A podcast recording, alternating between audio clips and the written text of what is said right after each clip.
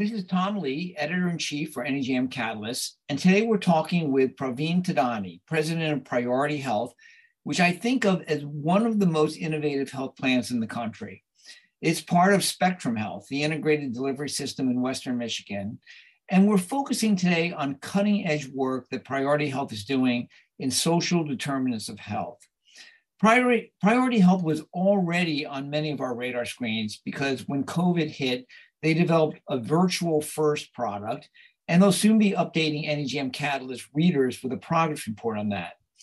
But today we're talking about another important area in which Priority Health is taking an array of actions, addressing health equity and the social determinants of health that drive so many of our patients' medical problems. Praveen, we can safely assume that most of our audience know about the importance of social determinants of health, but not all of them know much about Priority Health. Can you give the quick one or two minute description of your plan? Absolutely, Tom, and thank you for uh, giving me this opportunity to, to talk more about social determinants of health. And before I dive in and do a quick one minute update of, of our plan, uh, very quickly, we, uh, uh, we are very fortunate to be integrating with Beaumont Health effective February 1st. So we are temporarily calling our system instead of Spectrum Health, we're calling ourselves BHSH System. So some great news on that on that front as well. Let me dive in. We are the largest uh, nonprofit health care plan in, in the state of Michigan. And our commitment has and always will be to our members and the communities we serve. We truly recognize the vital role we play in addressing social determinants and working to achieve health equity as well. Today, our team proudly serves more than 1.2 million members, and we offer extensive benefit options for not only employer groups, but also individuals, including Medicare and Medicaid and Obamacare or ACA. We are continuously recognized as a leader for quality, customer service, pricing transparency, and product innovation as well. A few things that really set us apart. One is our very low administrative cost. We spend nearly 90 cents of every dollar on member care and only use about 10 cents for necessary administrative costs. We were also among the first health plans to offer members a pricing comparison tool our cost estimator, a highly used tool that I think uh, brings more value to our members and all of our purchase purchasers. And as you know, and recently reported on, as, as you mentioned earlier, we were the first insurer in the country to launch virtual first health plans in the individual market in 2020 that have done exceptionally well for us as well. And lastly, we create innovative value-based care incentives and programs with our provider network that help identify and truly address social determinants of health which we can talk more about in just a bit. Thanks so much. Now, as I said, we won't take time to recap how important SDOH are, but instead focus on what Priority Health is doing about them. And I would emphasize them because SDOH is not one thing for which a single initiative is enough. How should organizations organize themselves for this work? I know your team breaks them down into five key categories, right? That's absolutely correct. And, and Tom, again, before I respond to the question, let me just articulate, in my background, uh, I actually have a master's in public health focused on disease prevention and health promotion. And one of the very important things, which I, I know all of our listeners already realize, is the vast majority of health uh, outcomes disparity, as well as health, health outcomes in general, are, are, are determined by social determinants. So, uh, you know, potentially up to 80% of health outcomes um, uh, could be responsible uh, based on social determinants. So this is a very important topic for our organization. I think one of the first steps in organizing yourself is to ensure you're making this work a priority, uh, and we absolutely have here at Priority Health. Addressing social determinants or achieving health equity is not something that can be done off the side of our desk. You truly need purposeful engagement from your team and to allow for teams to have bandwidth to focus on this work. And we've done exactly that. We have dedicated staff, but most importantly, this is a committee that actually reports directly up to our board as well. As far as categorizing social determinants, we typically use the subsets that have been established by the US Department of Health and Human Services in Healthy People 2030 objectives. And that includes, as you articulated, five categories one, education access and quality, two, neighborhood and physical environment, which really means the, the, the physical environment where people live, Three, economic stability. Four, community and social context. And in there, we primarily are referring to co-workers, including their community. And finally, number five, healthcare access and quality. And that's really where Priority Health comes in. We recognize that we have a responsibility to ensure access to healthcare, and several studies have shown that healthcare access is a major barrier to achieving high quality health. So when we're looking at interventions that will address the previous mentioned categories, we also break things down at, at three levels. The first level is individual levels. So more likely uh, social needs and individual member pain points, which we've got to address. Second is community level, which is more high level social determinants of health. And lastly, there's a society level, which digs deeper into the structural determinants of health equity. So that's how we tend to orient ourselves and think about it. Now, even breaking them down as you have, these problems are so huge. I can easily imagine the phrase boiling the ocean coming up when you discuss taking them on. How does Priority Health break down the work? Great question. And, and I completely agree. And like you mentioned, these are significant issues and ones that are systemic, sometimes very far reaching, and very deeply ingrained into in our society as well. So change is certainly not going to happen overnight. But with commitment from dedicated organizations, we can begin to make an impact truly one step at a time. So to break down the work, we first don't look at addressing social determinants as just an area of business, but truly as our responsibility.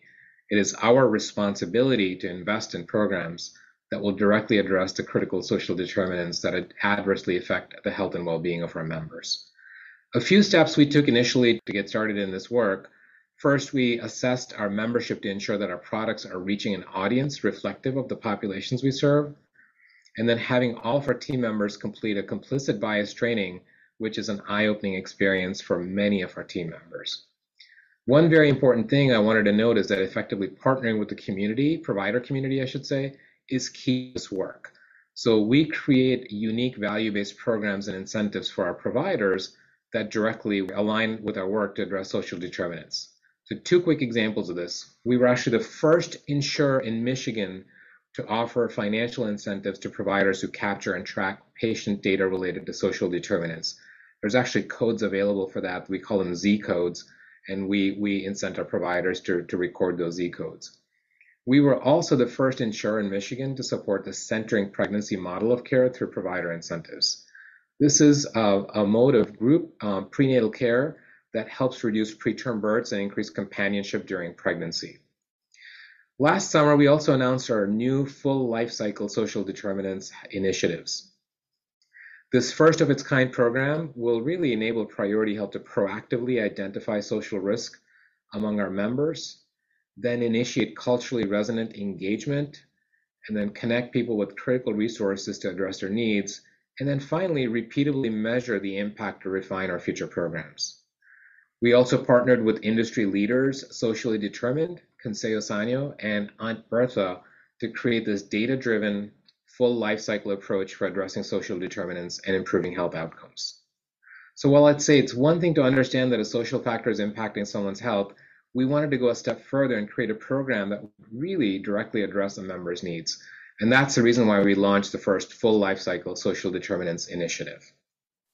So really, we're talking about a series of interventions, not just one.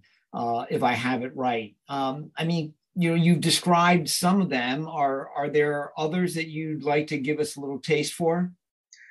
Yeah, absolutely. And I think you're right. Um, it's a series of interventions. So I think making sure our members have access to the care they need isn't really enough. And our goal in this process is to address all the factors that affect their health, not just at the doctor's office or in the hospital, but also through access to healthy food, secure, reliable transportation to healthcare facilities, and truly everything in between. So let me offer three specific examples. I just mentioned transportation.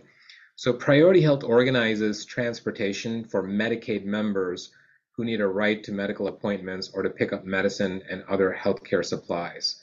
We coordinate all of this in-house, so our members will work directly with a Priority Health employee to coordinate their right service we this has been a pretty successful program for us, and we're going to continue looking at the possibilities around transportation beyond our Medicaid members as well. Another good example is what we call Priority Health Connect. This is actually a complementary online platform designed to connect individuals in the community with free and reduced cost programs and critical social services. So we get a lot of data around what their needs is. We connect them with the services, and they can search for these services by using their zip code as well. It's really a neat service. And a third really great example, one that excites me tremendously, especially as my parents are Medicare Advantage recipients and often deal with social isolation. So to address this, we have a partnership with a, an, organiz an organization called PAPA. So um, this program connects PAPA PALs with eligible Medicare Advantage members who need assistance with transportation, household chores, basic technology lessons. How do I use my iPad as an example? Or even basic companionship and other senior services. Those are great programs. What's the data infrastructure you've had to develop to support this work? Yeah, great question, Tom. As you can imagine, data is the lifeblood of, of uh, enabling a program like this. We do have um, a full-time data and analytics team that, that are dedicated to this work. As part of our full life cycle social determinants of health program, um, a couple of things. One, we are measuring risk exposure and impact likelihood at both the neighborhood and individual level.